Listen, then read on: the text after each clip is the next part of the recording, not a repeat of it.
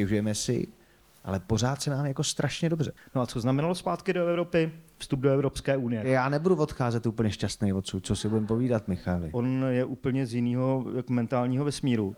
Tak tohle je nejvostřejší for, který jsem kdy slyšel. Já se za feministu osobně považuji. Plezmero jedna spocená. Ve veřejnoprávních médiích je daleko větší politický tlak. Z živý televize přežije jedině zpravodajství a sport. Tak a ty jdeš. Já bych to nespojoval rovnou s, s hnutím ano? Já, je, je určitý publikum, u který já prostě nestojím. V závěru vystoupení dát pět kotoulů vzad. Dámy a pánové, myslím, že tohle jste u Petra Honzejka ještě neviděli. Kotoul vzad.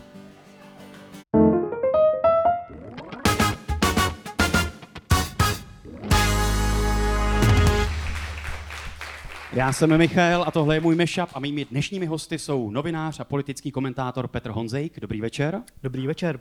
A moderátor a také daber Libor Bouček. Dobrý večer. Dobrý večer. Petře, jste pišný boomer? No jasně. A jste na to pišný, že jste boomer? No tak eh, já moc nemám na vybranou a když člověk nemá na vybranou, tak to musí přijmout a když už to přijímá, tak by na to měl být pišnej, protože kdyby na to nebyl pišnej, tak eh, by asi se musel chtít nějak střelit do hlavy a to ještě nemám v plánu, i když jsem boomer. Libore, označil byste se za boomera? Ano, já bych se označil za boomera taky. Eh, člověk cítí, obzvlášť teď v podstatě, co se tak děje kolem, že se blíží ten důchod v podstatě, takže se cítím boomer, že boomer v podstatě má v sobě i jistý druh takový trpkosti, eh, směrem k tomu, že si idealizuje eh, to, co bylo, tak to já jsem přesně boomer. Takže já myslím, že jsem nadšený boomer dokonce při vší ústě nejste na boomera jako příliš mladý, ještě ne, jako muž v nejlepších jsem, já, tak já si myslím, že boomer, já jsem ty devadesátky prožil, prožil jsem je tady, tady byla spousta eh, atrakcí, například asi 90 metrů odsud byla eh, půjčovna CDček, vlastně absolutně nelegální, eh, vlastně totální podvod, ale jelo to ve velkým, že tam člověk přišel, půjčil si CDčko a měl 24 hodin na to si ho pustit. A on si ho samozřejmě člověk vypálil to CDčko, čímž porušil autorský zákon. Dělala to tak celá Praha a to byly devadesátky, takže to já jsem toho byl účastník a viděl jsem to všechno zblízka, takže boomer jsem. A teď už je to promlčeno. No tak já myslím, že určitě to promlčeno. Nevím, jak skončil ten majitel toho, myslím, že pak eh, otevřel autobazar potom. A, eh, tak, eh, ale už je to asi určitě promlčený. Ale no a, hlavně, a hlavně 90% feministek vám řekne, že boomer není věk, ale že to je stav duše. Ano, feministky v 90% říkají jako zajímavé věci, musím říct. Obecně, ale tím jsem se dotknul těch, ale já myslím, že i k boomerům patří taková jako lehká skepse vůči feministkám. Nebo ne skepse, střízlivý pohled. Už jsem, je to ostřejší. Petr se cítí nesvůj. Já se snažím číst v řeči těla, co se vám teď Petře honí hlavou no, a nedokážu to vůbec vydedukovat. Chcete to vědět? No chci to prosím. Chcete prosím, to vědět, uh, proč, proč jako trošku, uh, trošku jsem nesvůj? Uh, skepse boomerů vůči feministkám. Já jsem před časem byl v Etiopii. A seznámil jsem se tam na velvyslanectví v Addis Abebě s českým velvyslancem. Nebudu ho jmenovat, ale bylo to v roce 2001. A a e, dostali jsme se do takové debaty u, um, tuším, že to bylo bahardarské pivo, mimochodem Češi tam postavili pivovar v Etiopii, výborný pivo, skvělý. Ale k nám se nějak tak nedováží. No a těch piv bylo několik a já jsem se ho tak zeptal jako na, na vztah jako k tamní amharsko-oromské populaci. A on se tak zamyslel velvyslanec a říkal, hm, černoušci, hm, máme rádi, ale někdy nás serou tak myslím, že u těch feministek... Eh, jo, takhle, takže vy jste nakonec ještě ostřejší, Petře. Dobře, jak já jsem říkal, to je lehká skepse, vy jste to ilustroval takovou drsnou příhodou, tak si to s těmi feministkama vyříte vy. To jsme začali teda hodně sostrá, těším se na ty diskuze potom na sociálních sítích pod ale, příspěvky. Ale já samozřejmě, já samozřejmě jsem zvyklý, já jsem titulární a uh, to už je u mě takový kliše, tak uh, co, a samozřejmě hlavní úkol eh, novinářů je eh, kultivovat zežitá kliše, no tak proč bych to neudělal? No a zajímá mě jako s tím boomrovstvím, co vlastně byste si třeba chtěli naučit, nebo v čem vás inspiruje jako mladší generace, prostě lidí o třeba generaci mladší než jste vy, Petře? V čem vás inspirují? No, eh, o generaci mladší?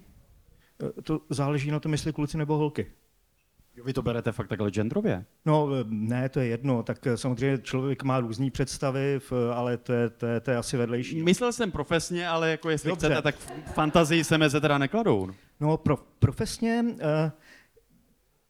já jsem byl vždycky trošku jako odtažitej k takový ty jako představě e, mladší generace, že e, s nima skončí svět jo, že tady prostě probíhá klimatická změna a teď všechny ty záležitosti jako klimatické úzkosti a, a snaha jako tomu nějakým způsobem bránit, pokud možno tím, že eh, pobrindám nějakou barvou, nějaký prostě slavný obraz, být teda jako za sklem, nebo bráním lidem, aby se dostali do práce tím, že se přilepím jako někam, tak já jsem k tomu byl vždycky hrozně skeptický, spíš mě to štvalo, tak boomrovsky. No ale časem Eh, jsem si řekl, že eh, je to možná neúplně šťastný způsob, jak na ten problém, eh, problém upozornit, ale ne, že by mě to inspirovalo k tomu, že bych se šel někam přilepit, to, to, v, žádným, to v žádném případě, ale spíš k tomu, že se snažím se na ty věci dívat nějakým způsobem prostě otevřeně, že, že myslím, že člověk, když stárne, tak začíná nějak tak jako kamenět, kornatět a říkat si vlastně ono vlastně jako už jako nějak o nic nejde a všechno už tady bylo a všechno se prostě nějakým způsobem opakuje. Ale tohle, i když je to radikální přístup, tak je to takový jako otevírání se eh, otevírání se eh, světu a snaha jako s ním něco udělat. Takže pro mě eh, mladá generace je vlastně takovým pozitivním mementem v tom, že Eh, nechci, eh, nechci prostě zesklerotičnět, skornatět, zbytnět, stučnět a, a propadnout se nějak do, takový ty, eh, do takového toho boomerského moudroprctví. Libore, čím vás inspiruje mladší generace vašich kolegů? No, mě spíš jako baví a, a snažím se porozumět, ale ono se to nedá asi zobecnit, protože ta generace mladší jako vlastně vyrůstala od začátku ve svobodě, to znamená, narodili se určitě po roce 93, takže 100% jsou občany jenom Česka. A, ale, ale díky tomu mají spoustu variant možností proudů a můžou vlastně dělat, co se jim zachce. Ale když to zobecním, tak co mě baví, je to, že nejsou tak jako moje generace orientovaný a fixovaný třeba na výkon. Že člověk byl vychováván těma rodiči, nebo já jsem byl vychováván rodičema k tomu, abych jako dosáh něčeho, abych ne jako možná něco dokázal, ale abych opravdu pracoval nikoli proto, aby člověk si viděl jako peníze, ale pracoval, aby jako měl nějaký smysl a aby prostě byl platný a, najed, a bylo to o výkonu. A oni, myslím si, uvažují v daleko širších souvislostech, protože vlastně se narodili už do té výkonné společnosti. Tak možná to je ta větší svoboda a to mě baví, že uvažují možná v širších souvislostech než my. Řekl byste, že dneska je těžší uspět nebo udržet se na vrcholu, než tomu bylo před 10-15 lety nebo v době třeba, i kdy vy jste profesně Já si myslím, že se proměnil i jako definice toho úspěchu. Co to je úspěch? Jestli je, co je to úspěch? Já, to, já jakoby mám jinou definici úspěchu než oni. Já si myslím, že mnozí považují za úspěch počet sledujících na sociálních sítích, že to je úspěch, nebo že se o jejich názoru diskutuje, nebo že jsou vidět. Tak eh, jako já si nemyslím, že to je složitější. To si rozhodně nemyslím. A uspívá se v úplně jiných oblastech. Třeba ta moje profese vlastně je neatraktivní už pro, eh, pro tu generaci. Já, nebo co jsem tak viděl, tak třeba sehnat moderátora do rádia, který by začal někde o víkendu odpoledne, pak by se přesunul na všední den, na dopoledne a pak by získal třeba ten ranní blok, což je ten pědestal rozhlasové práce tak je to hrozně dlouhý pro ně a nezajímá je to. Pro mě to byla meta. V roce 94 jsem to strašně chtěl, jako byl to ten sen a, a když se to stalo, tak jsem to považoval za úspěch, ale najednou oni to mají jinak. A já to jako respektu, ale je to zajímavé se na to dívat. Petře, vy byste řekl, že ve vaší branži je dneska těžší udržet se na vrcholu? No, já úplně nevím. No, já bych řekl, že mm, jako moje branže jako novinářská se asi hodně kolegů bude zlobit, ale že to je v podstatě branže úpadková trošičku, protože eh, pokud eh, nějaký mladý člověk eh, se stává novinářem, tak to zpravidla nedělá kvůli tomu, že by chtěl zůstat novinářem do důchodu, ale je to vždycky nějaká přestupní stanice, buď do biznesu, nebo do PR, nebo na nějaký vysoký post ve státní správě. Myslím, že ten étos z toho tak trošku vyprchal a do značné míry je to daný tím, že klesla prestiž novinářů ve společnosti. Teď jsem se díval na uh, nějaký výzkum a uh, novináři, my jsme někde mezi uklízečkama a politikama, jo, což uh, Takže předposlední. No tak zhruba, zhruba, zhruba tak. No. Takže já musím říct, abych teda odpověděl na tu otázku, jestli je těžký se, t- se udržet v, na nějaký pozici, tak já bych řekl, že v, ani moc ne, protože tam není žádná, myslím, obrovská konkurence, která by uh, generačně v, v nám šlapala na paty. Takže to taky zmizelo, jako by ten sen psát prostě pravidelně do hospodářek, tak najednou není meta, jo? Je to... Myslím si, že vůbec ne. Myslím si, že už to tak A není. čím to je? Nemůžeme si za to i my jako novináři sami? No, já si myslím, že to je částečně tím, že se to eh, celý nějak tak rozmlčilo, protože dneska může být vlastně novinář každý. Dneska si každý může v, tady postavit, v, a tí- tím se nechci nikoho dotknout. Já to chápu, samozřejmě. Ale si každý může Dva postavit telefony. i- i- iPhone a, Dva a, telefony být, jednoho kytaristu a... a být moderátor. Je to tak? Je to Každý, tak. každý, každý má vlastní, každý, každý může mít eh, vlastní blog, každý může vydávat, eh, vydávat vlastní noviny. No a eh, teď najednou, protože ty věci jsou v online prostoru těsně vedle sebe, my eh, jako velký tradiční médium eh, se eh, pohybujeme někde mezi občanskou žurnalistikou, legračním hajkem z protiproudu a pornografií. A to je všechno na jedno kliknutí od sebe. Takže se to všechno hrozným způsobem rozmilo. Lidi to vnímají jako jeden, jeden velký uchvalec, takže vy vlastně nemáte příležitost z toho nějakým pozitivním způsobem vyčuhovat. Není to rozhodně eh, cesta k tomu, aby se člověk eh, stal eh, slavným, jako byl Eduard Bass, nebo, nebo jako Gunnar Vínkyš, nebo Karel Čapek, to ani náhodou. A to je stejný vlastně, to si myslím, že je úplně stejný, protože to je vlastně stejná branže. Tady taky ve chvíli, kdy člověk chce moderovat, tak si může spustit blogísek svůj a tam hodnotit, nevím, třeba rtěnky a ve chvíli, kdy to bude opravdu hodně odhalený, tak to bude fungovat a těch diváků tam bude víc než u kterých televizních pořadů. Takže dosáhnout nějaký pseudoslávy, nebo jestli někdo touží potom být známý nebo respektovaný, tak vlastně díky, sociál, díky sociálním sítím je strašně snadný v téhle době a proto uh, tam není ta atraktivita. A přitom si člověk pořád musí uvědomovat, že tak renomovaný titul, jako jsou hospodářky, nebo vždycky byly, protože pro mě je to součást toho bumrovství, že táta odebíral profit a až pak hospodářsky. Ale profit byl taky, to bylo, bylo hezký. No tak eh, bylo, ale hospodářské pořád ještě hezký jsou. No jasně, no jasně. Ale tohle to táta to odebírá, pořád obsahuje product placement. odebírá to pořád a, eh, a ten, ten filtr toho, že uh, jsou tam lidi, kteří tu kvalitu nějakým způsobem ořežou a dodávají mi už tu editaci, tak je strašně cený. Ale uh, na té sociální síti žádný filtr neexistuje, takže může uspět kdokoliv. Takže A, a řekli byste právě, že v těch vašich branžích se to jako dekultivuje, dehonestuje, že je inflace všeho a že jasně, jako může to dělat každý. Každý si může postavit iPhony a najmout kytaristu a být v divadle prostě s divákama, ale že aby člověk zaujmul, takže musí být nevím, extrémnější, vulgárnější, My jsme ve výhodě. Ta, ta moje, to moje médium, na rozdíl od Petrova média, tak my máme ještě pořád tu výhodu, a nevím, jak to bude mít ta generace, protože ta se taky mění, tak pořád ještě v, v dominantní eh, počtu těch domácností jako oltář v obýváku je ta televize, kde si jako nemůže pustit to, na co se dívám na tom Instagramu. Jako. To nejde. To prostě je opravdu eh, ta spotřeba sociálních sítí je převážně na záchodě, kde je člověk sám a má tam tu intimitu, aniž by ukazoval. Ale ta televize, jako ta, ten oltář té rodiny, obzvlášť, když tam ještě dítě, tak tomu jako pustí přece člověk logicky něco, co má jako větší hodnotu, takže tam my ještě nějakou kultivaci jako máme. U těch printů taky si myslím, že když člověk jede třeba vlakem, tak si taky asi, no i když vodev, ne, ale ne, vlastně jsem neviděl, že by si lidi otvírali blesk ve vlaku.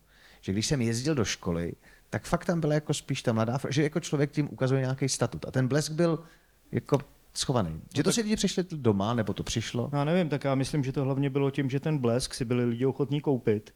Zatímco Mladou frontu a, a, a Lidovky eh, ty potřebovali mít vyšší, vyšší auditovaný náklad kvůli tomu, aby měli vyšší ceny inzerce, no tak to schovávali pod takzvané jiné prodeje, což znamená rozdáme to Jančurovi do vlaku. Jo, takhle to bylo. Mhm. Aha, aha. No, mě by to zajímalo, o čem jste mluvil schválně, jako jen takový malý sociologický průzkum. Prosím vás, kdo z vás doma má ještě televizi? No, to je v pohodě, tak se ještě uživím. No, no. A, a kdo nemá? Kdo nemá? Kdo nemá?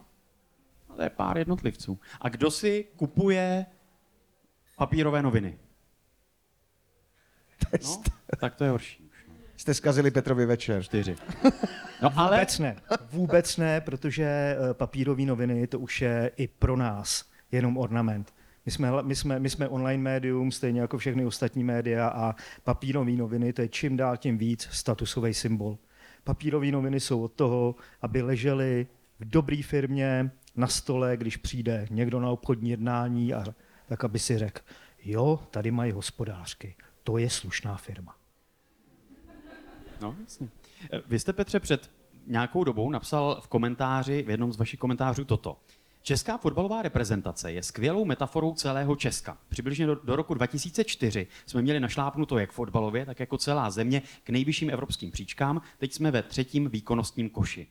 Libore, vy jakožto znalec Já i jsem, to čet, fotbalu, já jsem to čet, ten koment. A i Česka, jsem si, jako souhlasíte s tím? Vidíte to tak podobně? já tu jsem, si, já jsem si tak jako na to díval a říkal jsem si, že dobře, že máme, když to vezmu tím, tou analogií toho fačru, tak máme toho prezidenta jednoho, toho reálního, a pak máme teda prezidenta toho fačru, tak dobře, tam ta paralela ještě jako není tak silná, ale když se člověk podívá na premiéra, což měl být lodivo toho Ačka, tak vlastně i ten Jaroslav Šilhavý to myslel dobře, že jo, vlastně všechno. Všechno, co říkal, tak jako já myslím, že to myslel dobře, akorát ta exekuce potom na tom hřišti, tak to trošku pokulhávalo, ale zase na druhou stranu hrál s těma kartama toho, co tam má ty hráče a to, co zdědil, tak se s tím musel popasovat, ale to gentlemanství má jako společný.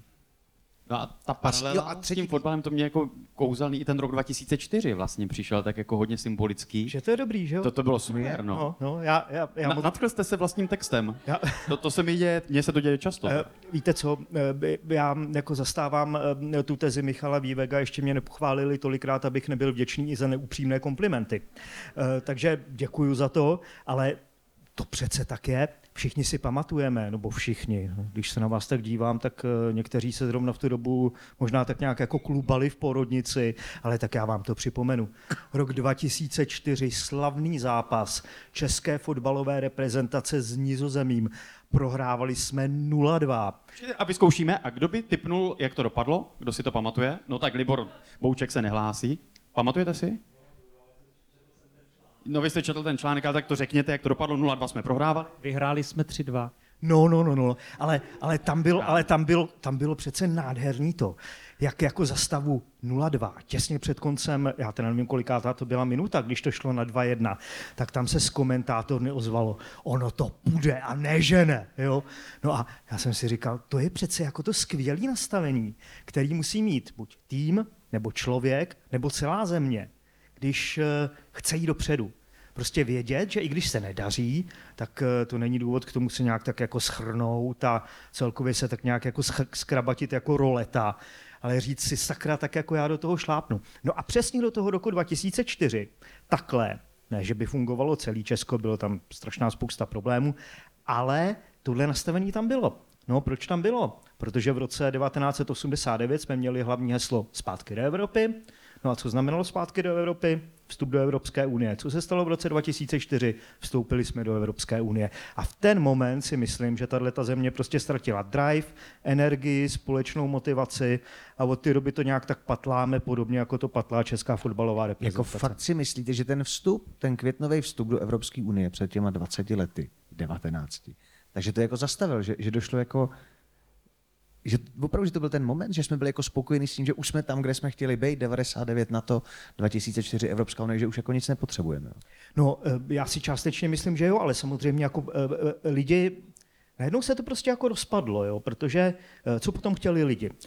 Lidi chtěli německý supermarket, jako ten už nějak tak částečně měli, když v tom německém supermarketu, jak víme od profesora Fialy Nutelly, eh, to je ještě teda podstatně jako levnější než u nás, ale v podstatě už to nějak tak jako bylo. Lidi chtěli lepší životní úroveň, no to se nějak tak jako moc jako nedostalo a ta, ty motivace eh, a ty cíle se nějak tak jako hodně individualizovaly. Ale ta země, jako kdyby měla prostě splněno. A to k čemu eh, to nějak tak jako směřovalo, vrátíme se do Evropy, budeme součástí toho jako velkého klubu vyspělých zemí, na to Evropská unie, tak to jsme najednou měli. A kdo, kdo má být ten coach té země? Má to být teda prezident, premiér, nebo to má být ty hlasy veřejný? Kdo je ten coach, který by měl teda říct, tak ale furt ještě hrajeme a my to mistrovství Evropy musíme znova vyhrát nebo se dostat aspoň do toho semifinále, kde jsme byli v tom roce 2004. Hmm. Já myslím, že nějakého jako hlavního kouče by to uh, mít mělo, ale myslím, že to nemůže být premiér. Um, a že to teda vlastně nemůže být ani fotbalový trenér. Jo? Jako, abych to k něčemu přirovnal, tak uh, měl by to být nějaký inspirátor. A já nevím, jestli může být uh, šéf fačrů, osobnost, která prostě řekne, hele, my chceme mít prostě český fotbal takovej a makovej. My tady uděláme akademie ve všech eh, klubech, budeme prostě jako od eh, sedmi let prostě vybírat, eh, vybírat kluky, budeme prostě skautovat jako po Africe, dávat prostě jejich rodičům jako občanství, aby jsme měli dejme tomu v roce 2034, kdy to teda asi bude v Saudské Arábii, bohužel, že jo, tak eh, aby jsme se tam dostali třeba do semifinále. Takže já myslím, že to potřebuje prostě nějakého inspirátora a, a nevím, jestli to má být prezident. A není to jako v nás, ve všech, že jsme opravdu, že když to tak, když člověk projíždí ten svět a vidí Filipíny, vidí uh, Indonésii, tyhle ty početné země, které prostě nejsou na tom, když to člověk přepočte per capita, tak na tom nejsou tak jako by my. Ale vidíte jejich obrovský drive. A já jsem to zažil teď v letošním roce. Já jsem strávil asi měsíc na mistrovství světa v basketu. A viděl jsem to, že všichni vnímali mistrovství světa v basketu jako šanci si zlepšit ten život, ale někam se jako posunout, něco jako dokázat. A pak se člověk vrátí sem a já tady mám pocit, že jako občas jako bychom všichni svorně leželi jako na zádech, že jasně stěžujeme si, ale pořád se nám jako strašně dobře. No jo, my se máme strašně dobře, ale jako s kým se srovnáváme? Pokud se budeme srovnávat s lidmi v Indonésii, tak OK. Jenomže my se přirozeně srovnáváme s lidmi v Rakousku a v Německu. A eh, je to i v občanském životě. No, ale musíme... S kým se člověk no, srovnávám? Já, já se nebudu srovnávat, já nevím, eh, s Bačou z Nízkých Tater ale s eh, svým, dejme tomu, s mým sousedem, to je hypotetický soused, jo, který, který má právní firmu a eh, nebo v, já nevím, je to nějaký developer a má majetek 200 milionů. Že? No a nemám teda věnovat tu úsilí najednou, jako místo toho, abych přesně rozpoutával diskuze o spoustě filozofických témat. Jestli nemám tu, tu energii vrhnout přesně do toho, spustit si nějaký projekt, vytvořit pět pracovních míst, a jít tímhle tím směrem. A to je znova jako zpátky ta orientace na ten výkon, na ten úspěch. Protože to mi možná chybí u tý, ale nechci to zobecnit, ale někdy jo. Když se s nimi bavím s těmi mladými, tak oni vlastně mi to jako jedno. Ale že my za to musíme převzít odpovědnost. A že já se totiž nemyslím, že ten premiér a ten prezident to dokážou. Že my jsme tady žijeme od té doby toho dominantního lídra. Už budu končit. I celý ten pořad. Že od té doby toho dominantního lídra jako spoleháme hrozně na ten stát že jako tady sedíme a říkáme, tak tenhle ten to zvoral, počkáme na dalšího, ten to napraví. Ale přitom jako my to musíme nějak udělat. Nějak. Nebo ne? Já nevím. No, uh, nějak. Uh, ono, ono to bylo hezké, uh, ono to bylo dneska jako hezky vidět na uh, stávce na té masivní demonstraci. A na ty masivní demonstraci, na kterou si odboráři vybrali nejmenší náměstí v Praze, což si myslím, že bylo takový racionální odhadnutí jako vlastních sil. 7 tisíc. Ten, to, malo, to, to malostranský náměstí. A nebyl to Václavák. No. Nebyl to Václavák. No, on s tím má už středu jako zkušenosti, že ten Václavák radši ne, ten mu nikdy nešel. Že jo? A, takže mu už asi nepůjde taky nikdy. No ale na ty, na ty um, odborářské demonstraci, tam mě na tom, mě na tom zaujala jedna věc a hodně, hodně to teda podporuje to, eh, to, co říkáte. Tam Středula vystoupil a řekl tam takovou jako nenápadnou věc, za kterou mu ani moc netleskali, ale podle mě je naprosto signifikantní. On říkal, a já tady mám teď dopisy i od řady firem, majitelů, zaměstnavatelů, že a, a, a, oni, a oni nás, odboráře, podporují, aby jsme do toho šli a prostě šlapali do toho státu.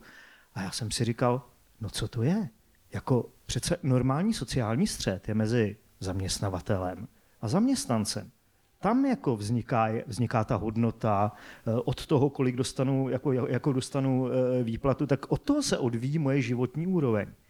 No ale teď, ale teď najednou se stalo to, že ten střed se přesunul a na jedné straně máme zaměstnance společně se zaměstnavatelem. A proti tomu ten zlej stát, který jakoby měl všechno zařídit.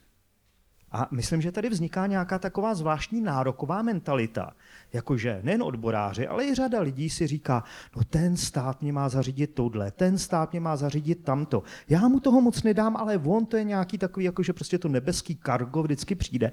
Ale teď se k tomu přidali ty biznismeni a říkají, no ten stát by nás taky měl dotovat, ten stát by nám měl zajistit ty levnější energie, ten stát by nám měl dát provozní dotace.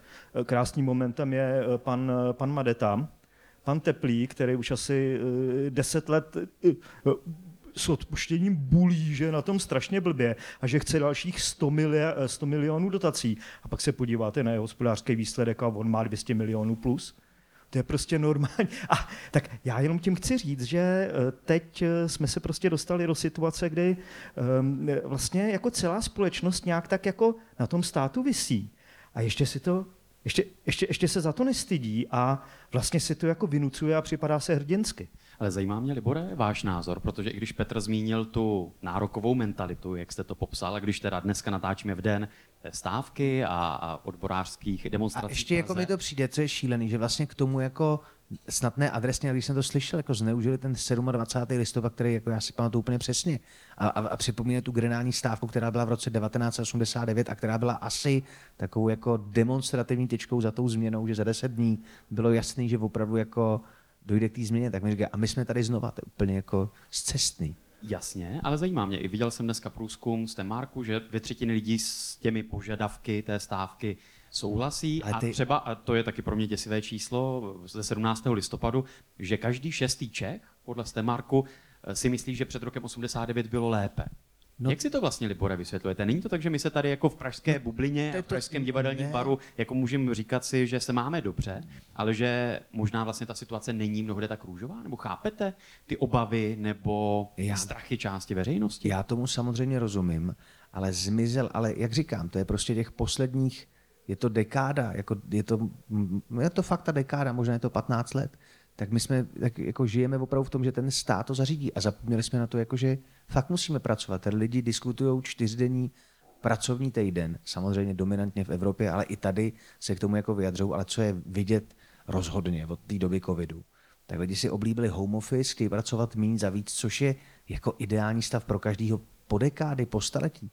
Ale v těch devadesátkách, co si já pamatuju, tak ten táta pracoval třeba sedm dní v týdnu. Bylo to úplně normální, protože jinak to jako nejde. A my teď si myslíme, že to vlastně, že potřebujeme ten, že potřebujeme eh, sami si srovnat psyché a být duševně v pořádku, takže na to potřebujeme nějaký ten čas. Já si myslím, že, že ten komfort je fakt hrozně velký. Ano, je to optikou Prahy, ale i když člověk vyrazí za tu Prahu, tak eh, já si myslím, že, že fakt to procento lidí, kteří jsou v zoufalý jako situaci, tak eh, bude někde to kolem 10%, co si tak pamatuju, možná teď už je to 12, ale 10%. Což ano, těm by se mělo jako maximálně... Pořád je to milion lidí. Co? Pořád je to milion lidí. Je to milion lidí, já vím, ale na, to by to, na ty by to mělo směřovat. A ne, že se k tomu připojí dalších 50% lidí, kteří to mají furt ještě částečně ve svých rukách. Já jsem byl v Londýně o víkendu a tam ten počet je daleko vyšší, tam s tím bojuje asi 18% lidí. Ale, ale já si myslím, že je to fakt na nás, na té společnosti, samozřejmě držet si tu solidaritu, ale pokládat si otázku, jestli eh, nemám já něco změnit. Zajímavá je tady ta nezaměstnanost, kterou se můžeme prsit, ale je strašně nebezpečná. Protože nezaměstnanost na tak nízký úrovni znamená to, že ty lidi mají to svoje místo a jsou vlastně spokojení, nemusí se nikterak rekvalifikovat. Takže nedochází k žádný proměně těch povolání, ke který bude muset dojít. Když se člověk podívá do Severní Ameriky, tam stěhování za prací je naprosto běžný, ani to bychom tady nepřipustili. Jenom dát to prostě do toho kontextu, že fakt je to z velké části jako na nás. Tak když jste mluvili o té aktivitě a o té nárokové morálce, tak já s dovolením zaktivizuju i tady publikum. Vy jste si taky nepřišli jenom posedět, ale jste tady důležitou součástí celého toho dnešního večera. A mě by zajímalo, jak dobře znáte oba hosty, na které jste dnes přišli. Já mám takových jako několik jednoduchých otázek. Správná odpověď je vždycky buď Libor nebo Petr, takže se v podstatě nemůžete splést, respektive to je jedna ku jedné. Tak mě zajímá, jestli pohodnete, kdo studoval pedagogickou fakultu. Libor. Ne. Tak to zrovna jste, nevadí. Byl to zrovna Petr, ale je to jedna ku jedné, takže to byla 50% šance. Je to tak, Petře? Studoval jste pedagog... Vy jste tady říkáte, že jste tím spíš prošel, než že byste ji studoval. Ne, ne, ne, já používám výraz, že jsem pedagogickou fakultu prodělal. Prodělal, tak. Je to dobrá průprava i pro vaši dnešní branži? Hodí se vám to někdy k něčemu? No, hodí, hodí. Ehm, ehm, Já jsem eh, na praxi eh, učil v jedné eh, vyloučené lokalitě v Ústí nad Labem. A když eh, se občas probírám eh, některými reakcemi na sociálních sítích, tak eh, se mě hrozně hodí trpělivost, které jsem se tam naučil. Libore, vám se hodí studium produkce na DAMu? Jste vlastně dneska svým takovým producentem a produkčním v jedné osobě? No jo, se mi hodí. Já si myslím, že po tom výběru, já jsem to měl několik těch variant, já jsem začínal na vysoké škole ekonomický, eh, dokonce jsem byl na, na žurnalistice chvíli, měl jsem i strojárnu, což si myslím, že bylo asi nejvíc nebezpečný pro společnost, ale nakonec ta produkce je jako ideální, no, že člověk se snaží, eh, nemá talent, tak eh, doplňuje ten talent tím, že má tam nějaký základ producenský. No. Tak teď eh, už to byla taková lehká otázka, nevadí. A teď to bude, teď to bude těžší, jo, tak pozor. Kdo překládal na show Davidu Copperfieldovi? Libor. Je to tak. Ano. To musela být ale geniální průprava. To teda upřímně řečeno vám závidím, protože já jsem Davida Copperfielda No no, a- miloval. To shodou okolností souvisí i s tímhle místem, že tady já jsem s ním slavil svoje osmnáctiny. Tady v Nodu? Ne, dole v Roxy. Dole v Roxy. No, eh, byla to, byla to posu, že měl tu show. Co všechno jste tam měli? No, to bylo právě, že on v- měl to vystoupení 3. prosince 98, já mám 2. prosince narozeniny a eh, tehdy ještě fungoval Eurotel a Eurotel si ho pozval jako generální partner toho vystoupení tady na večírek do Anešského kláštera, kde oni mu ukázali všechny ty eh, nádherné věci, které tam jsou tou součástí. Myslím, že zrovna nebyl nějak dlouho otevřený, to byla fakt slavnost a on jim po hodině řekl, že jde, že už musí jít, že mám narozeniny a že se rozhodl, že se mnou bude slavit. Což mě potěšilo, že mi bylo těch 18, 40, on neměl žádného takhle mladého překladatele a položil mi otázku v úterý 2. prosince 98, kde jsou jako holky. A já jsem samozřejmě říkal, že mu nerozumím, kde ty holky, ale že spolužačky a některý i starší chodí do týnský kavárny na horkou hrušku.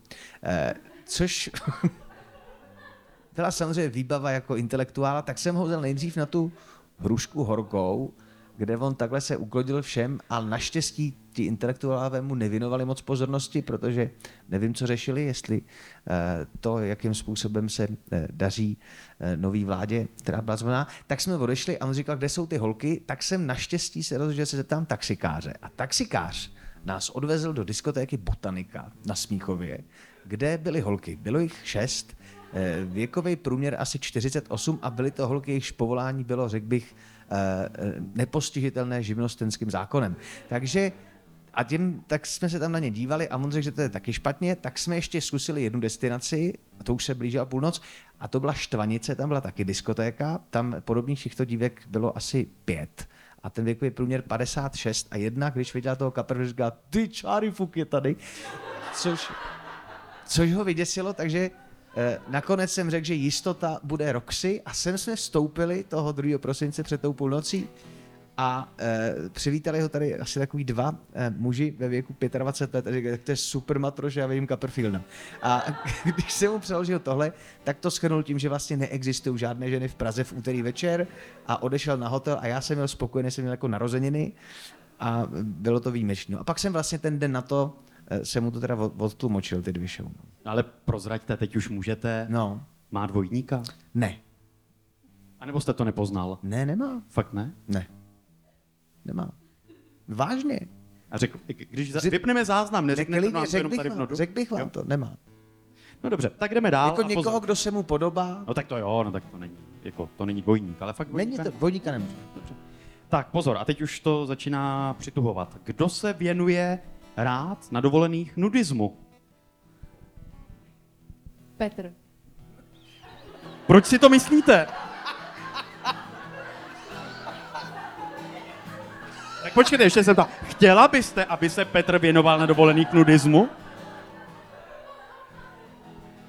Petře? Já hrozně moc děkuju. A jako Libore, nevím, jestli u vás je to pravda, nebo jestli jste si dělal legraci, protože vy jste řekl v jednom rozhovoru, že s Jakubem Prachařem máte takovou zálibu, že se věnujeme vzájemnému nudismu Ano. a pozorujeme se odhalení. Ale že je to spíš smutná historka, jste řekl. Ne, tak to byla historka, my už jsme pak spolu na tu dovolenou nejeli a už máme soudnost, takže už se věnujeme něčemu jinému. Ale Petře, vás to neláká, nudismus. Teda evidentně jako je poptávka.